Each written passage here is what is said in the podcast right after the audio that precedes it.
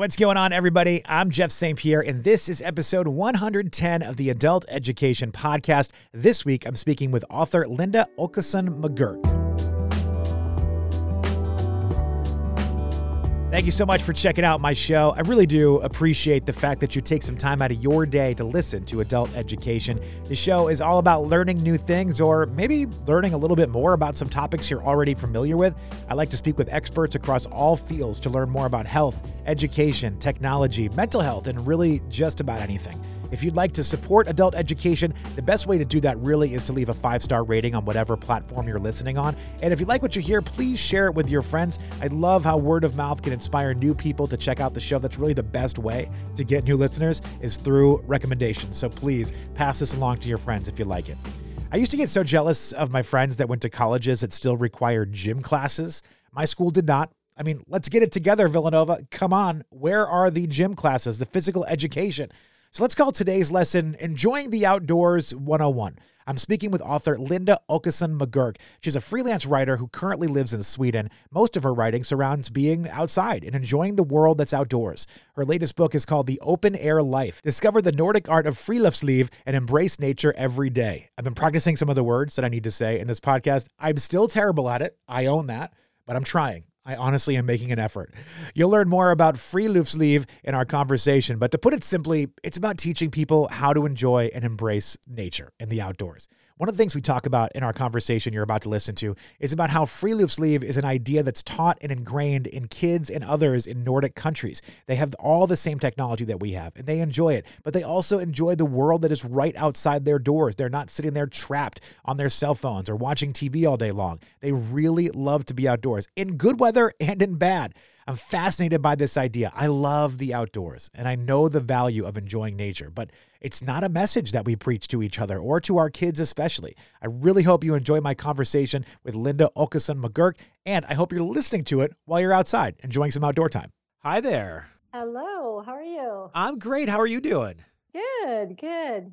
Good. Busy, busy. Yeah, I'm sure you are. These days are, uh, I'm sure they're a lot of fun, but I'm sure they're also crazy at the same time. Yes, launch time is a busy time, and today especially with all these interviews scheduled. So it's been back to back here all all morning, or it's evening here now. But yeah. Yeah, I was going to ask you, where are you today? Are you over in? You're in Sweden, right? Is that? Yes. Yeah, I uh, I live live in Sweden now after um, uh, living in the U.S. for many years, but moved back here about four years ago. Yeah, I wasn't sure. I know sometimes during a press event, they'll fly the people in to be here in America to make it a little bit Yeah. easier to avoid the time changing uh, for all these conversations. But uh, I'm glad to speak with you. You know, my wife and I have half serious, half not serious, been talking about moving to Sweden. Um, over the last few years, it's we've gotten to the point where we were actually really considering it, but then we got pregnant and having the Oh, only yeah. uh, grandchild in the family, we're kind of like, man, our families would kill us if we flew away. uh yeah yeah i understand that i mean be, eh, there's something about being closer to family i mean I, I i i know from experience having been living apart from my family for many years it's um it's certainly good to be back uh, closer to my parents but then my dad up and and uh, moved to portugal so Oh, You're like, I moved back home to be closer with you, and now you're just packing up and Yeah. leaving. yeah he retired and decided that uh, the weather was a lot nicer in portugal so well, I guess you can't really argue with him about that, right?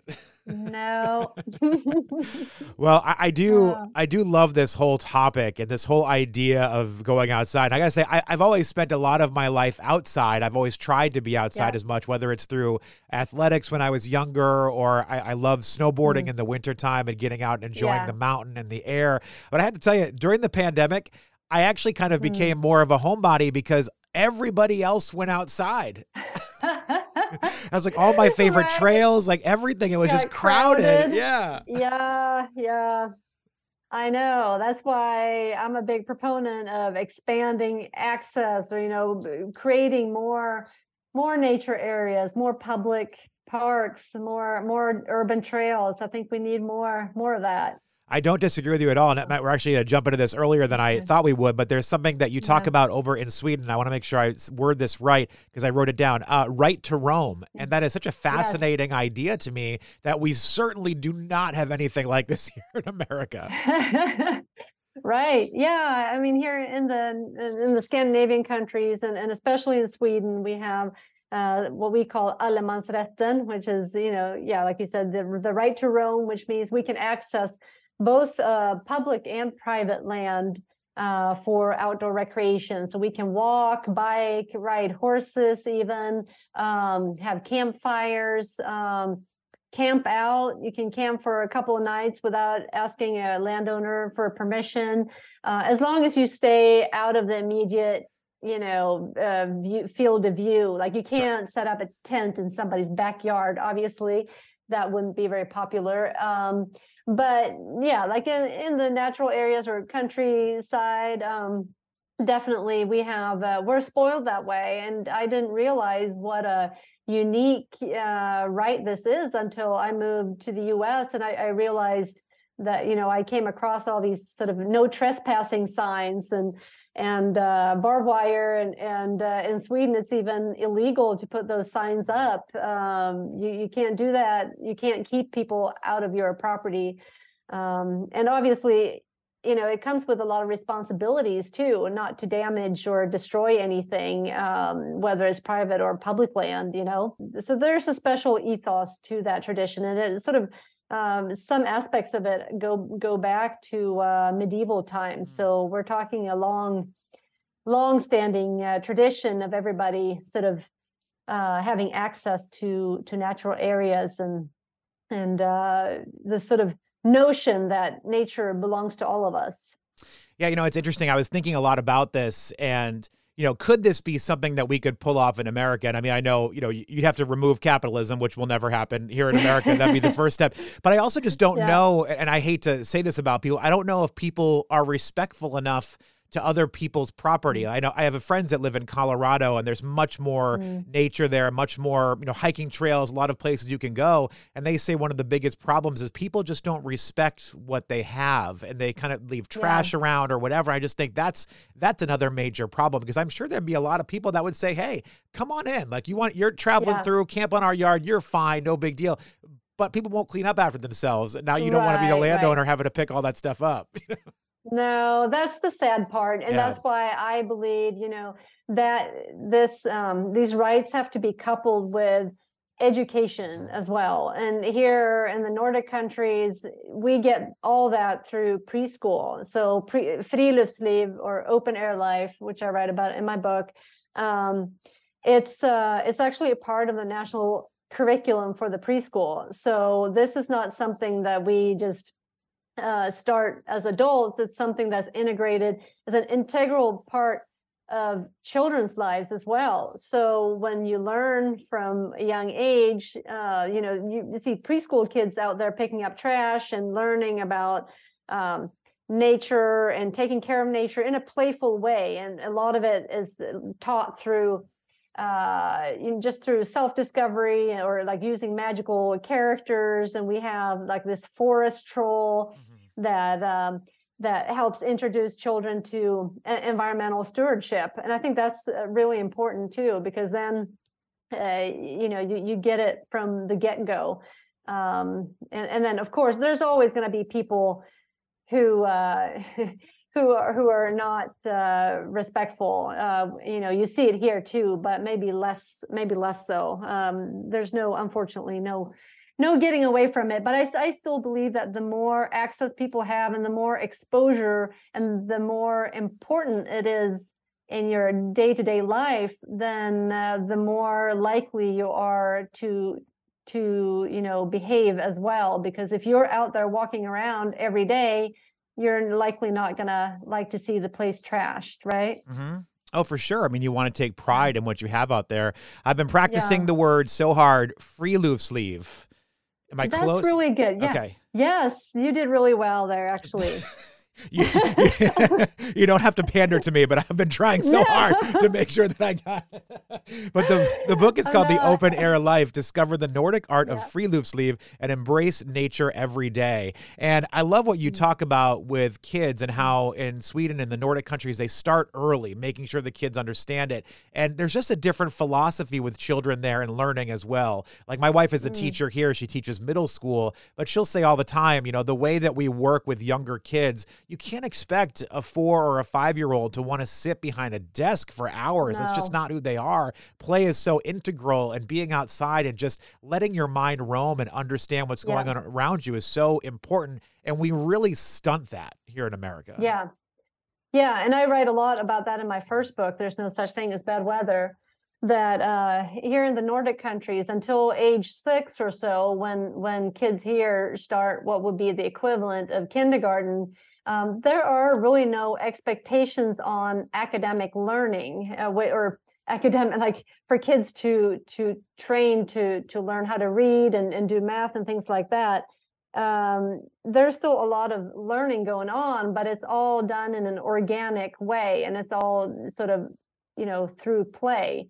So for example you know there's no letter tracing or mm-hmm. anything like that uh, with kids sitting at desks. You know, the, the kids are uh, playing or doing guided activities, but a lot of it is outside. And of course, you have forest schools where kids are outside uh, pretty much all day. Um, and uh, it's it's much more sort of child directed, and with the teachers being more like co-discoverers and uh, you know, I, I really think that there's something to that, that to keep that part of childhood sacred because they the kids are under so much pressure these days and and the research frankly doesn't even support this pressure of academic learning early on there's just no reason to mm. force developmentally inappropriate milestones on kids when they if you just wait, give them more time, they learn a lot quicker later on when their brains are uh, more receptive and, and you know more developed to to do all that. When they're little, they they need to play, and there's just frankly so many benefits of outdoor play too that will help them uh, as they get into the more academic um, you know s- settings later what I also appreciate is that as a culture, uh, you know, Sweden, Norway, the, the Nordic areas, they really emphasize being outdoors as a culture. Whereas you know as mm. as society has changed as technology has changed you know say here in america we've gone much more digital. We do a lot more on our computers. We sit at desks a lot more. And that stuff still mm-hmm. happens where you are in sweden. Mm but there's still oh, an oh, yeah. emphasis to make sure you do get outside and you enjoy that and yes. you have an appreciation for the world. I was just interviewing somebody and he's probably in his early to mid 30s, I'd say about 34, and he was telling me about his life as a child. He was like, "You know what's funny is I'm probably the last generation that grew up playing outside." And I thought to myself, yeah. I don't think he's wrong, which is kind of sad. Like yeah. it's sad that kids don't have the same pressure or emphasis to be outside and enjoy that. Yeah, I mean, I've had I don't know how many Americans have told me that uh, because they a lot of people feel like something has been lost there and um, you know as far as technology goes we're sort of at the forefront of that here in, in the Scandinavian countries too. We and we are early adopters when it comes to technology. We're very much, uh, you know, our kids have all the video games and the apps and, and all that, just like American kids do. Um, but I think, and, and I think that makes it even more important to have friluftsliv as um, a counterweight to that. Um, and uh, you know, because even if you, uh, if your kids are on their devices, uh, as long as they get outside as well, you know, I think most people here don't have a problem with the gaming and uh, they can even see benefits of kids being able to connect uh, in more ways and more oppor- you know more opportunities to to connect with each other than we had when we were kids you know? But they still need they still very much have that need for physical activity uh, to meet up face to face and to have um, you know uh, yeah just have all those benefits of being outside and that's what friluftsliv does. It puts it in a in a context and and um, eh, for a lot of families it's just a common way of hanging out. You'll meet up with friends to go for a walk.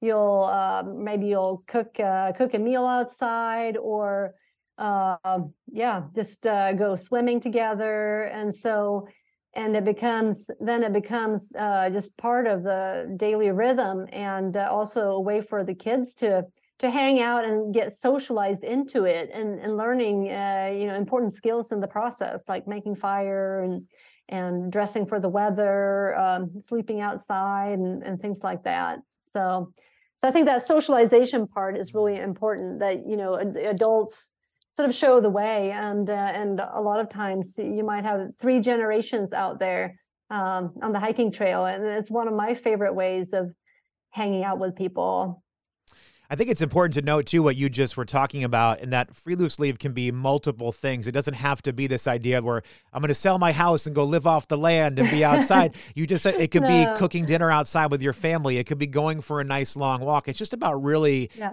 getting outdoors and enjoying that and, and understanding mm. where you are. Yes, exactly. Connecting with your local community and and doing it in a way that that works for you. Uh, not everybody lives in an area where you know next or I would say very few people live uh, in a place where they can easily access the wilderness. Mm-hmm. I mean, we have huge wilderness areas out west in the U.S., but most people don't live there. That's why they're will- called wilderness, right?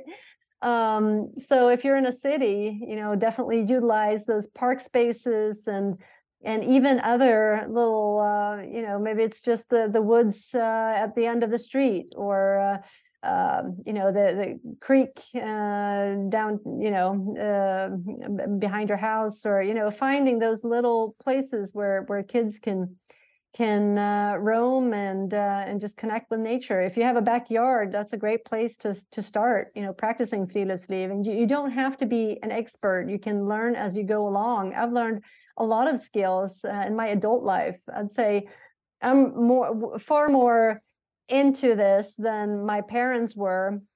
And uh, and my grandparents even though they socialized me into it but then i've kind of taken it a step further with you know cold swimming and winter camping and uh, you know learning different survival skills and things like that. But you don't have to do all that to to enjoy friluftsliv it's just you decide which level you want to be at. And and um, it is about challenging challenging yourself but there's no uh, set goal for everybody. You know, you can decide that for yourself. Yeah, in the book you kind of mentioned there's like sort of three different types, if you will. There's everyday, weekend, or vacation. So you can kind of, mm. you know, base everything around what you're really going to be able to accomplish. Right. So the everyday free friluftsliv is, you know, the stuff that you can easily do on a daily basis. And and for a lot of people that is just a walk around the neighborhood, uh, or hanging in the backyard or something like that, um, something that's uh, nearby. And then on the weekend, maybe you can go to a state park or some someplace uh, a little more wild, um, or do a, a, cookout or a sleep sleepover somewhere that takes a little more effort and planning.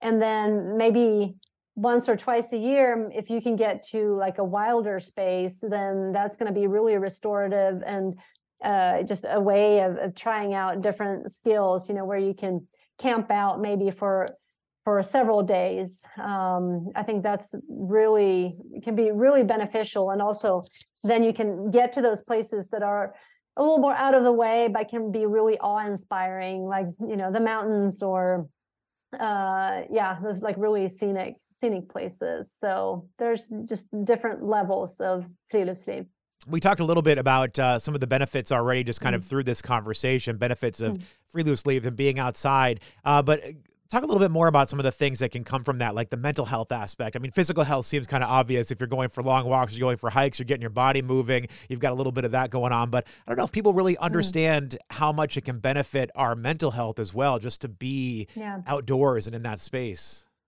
Yeah, I mean it does. Uh, we we automatically like our bodies and minds relax when we're outside and there are several different theories behind that um, but you know it really makes sense when you think about it. We've evolved in nature for millennia um, and our bodies haven't really changed that much since uh, you know since we lived in caves and um, but our, our societies have changed and we now live in um, places that are essentially bad for our health, stressful. Um, there's a lot of noise and uh, just crowds and traffic, things that make us stress, like that stress our systems and trigger like immune uh, responses in uh, in our bodies. And uh, when we go outside, what happens is, according to one theory, the biophilia theory, is that when we see these green spaces and blue spaces, then um, it, it's comforting to us because they have given us so much in the past. Like our ancestors have been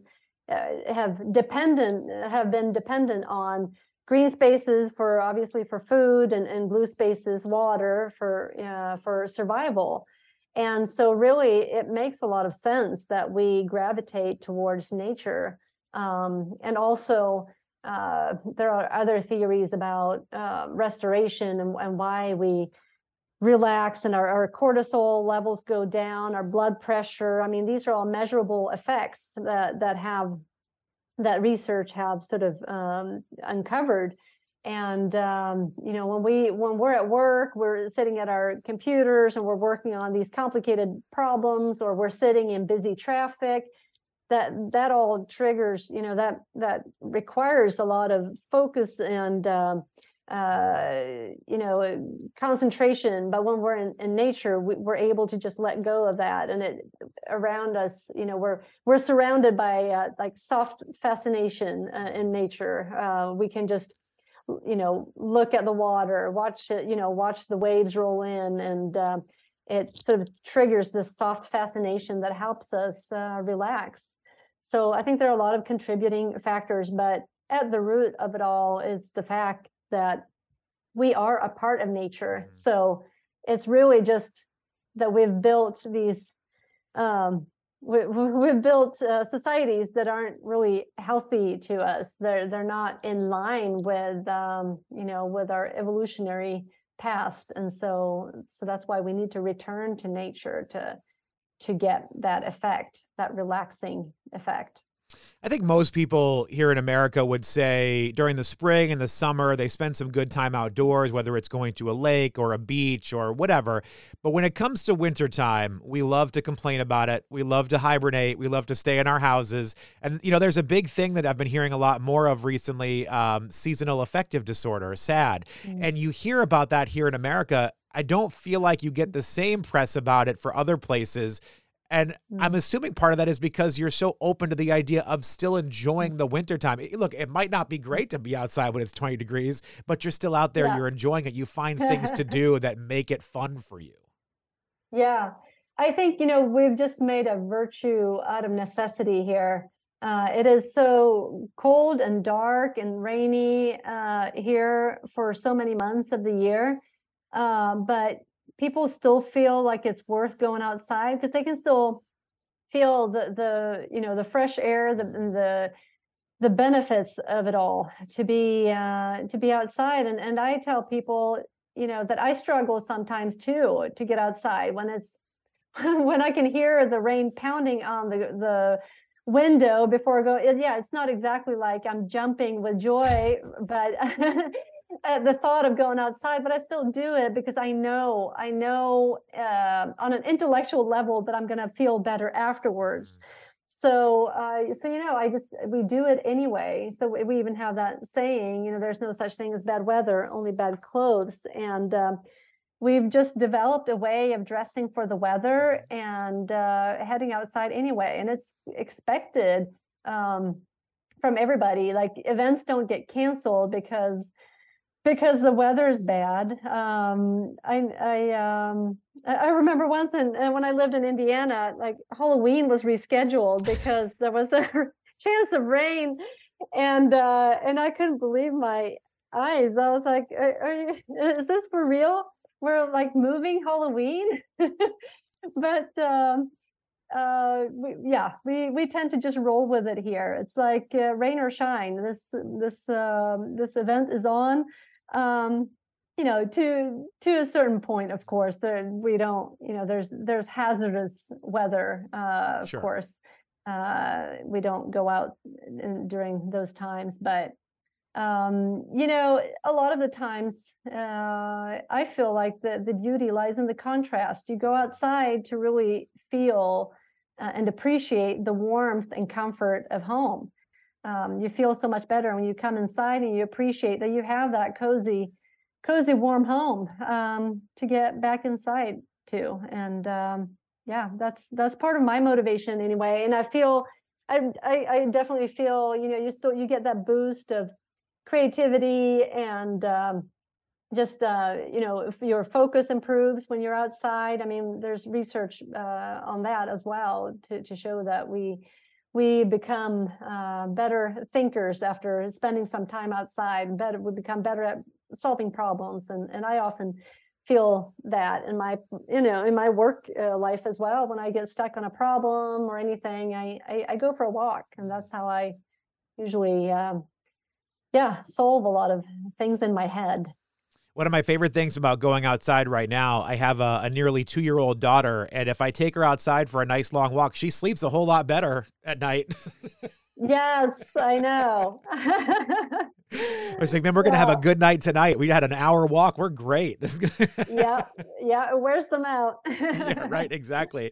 I grew up in yeah. New Hampshire. Um, and so I think I'm kind of similar. I, I, think you take advantage of it a lot more than I do, but I do think we're kind of similar in our understanding of of being outside. Like I think about winters growing up. If we spent all winter inside in New Hampshire, you know, that's four or five months out of the year that we lose. You know, that we're just yeah. not doing anything. So you kind of learn right. to adapt and you learn to understand. If I want to be outside, I'm just going to have to go with this. You know, put an yeah. extra jacket on, throw an extra sweatshirt on, whatever it is, and go out there and enjoy life.